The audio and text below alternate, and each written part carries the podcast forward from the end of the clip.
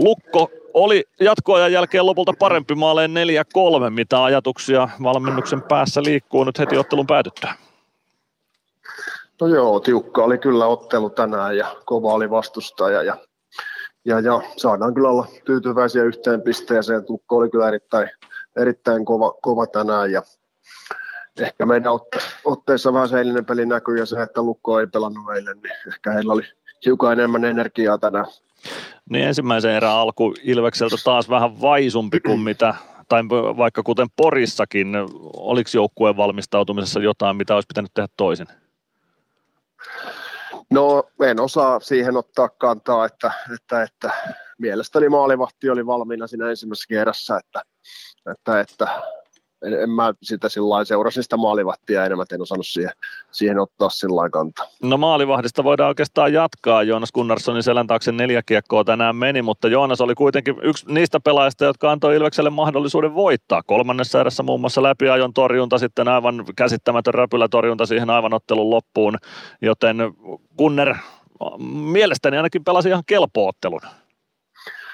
No joo, kyllä, kyllä ihan, ihan ok, että kyllä pitää noin maalit katsoa tuolta videolta uudestaan vielä ja analysoida ne ja katsoa, että onko siellä jotain, jotain mitä voisi tehdä eri lailla. Ainahan niissä jotain pientä löytyy, mutta kokonaisuudessa on ihan hyvä suoritus häneltä ja niin kuin kova, kova ottelu myös hänelle, että Lukko kyllä tota oli vaarallinen varsinkin ylivoimalla ja, ja, ja ei laukonut niin hirveästi, mutta aina kun tuli paikkoja, niin oli kovia, kovia tilanteita kyllä, että kyllähän mielestäni ihan hyvin pelasi ja tosiaan antoi meille mahdollisuuden voittoa.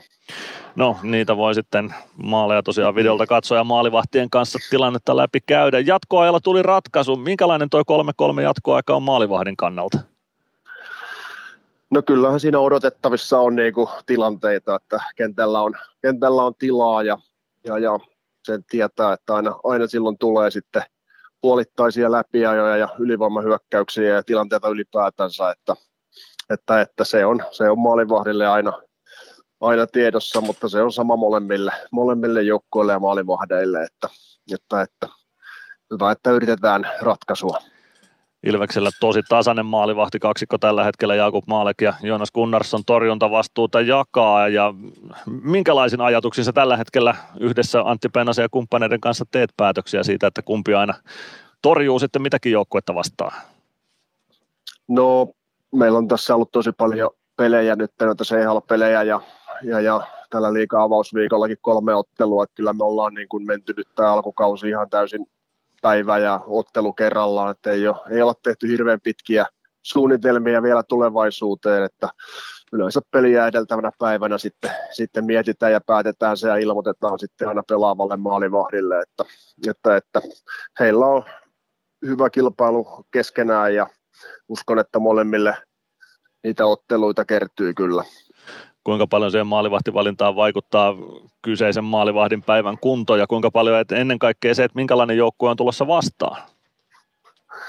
No kyllä niitä vähän molempia näitä mietitään, tai itse tosiaan seuraa, seuraa heidän kuntoa päivittäin, niin on siinä, siinä kartalla ja sitten kyllä sitä vastustajankin mukaan hiukan, hiukan, mutta vähemmän ehkä sitä, että kyllä se sellainen päivän kunto ja, ja sitten meidän, meidän fiilis, että kuka sinne laitetaan, niin ratkaisee enemmän.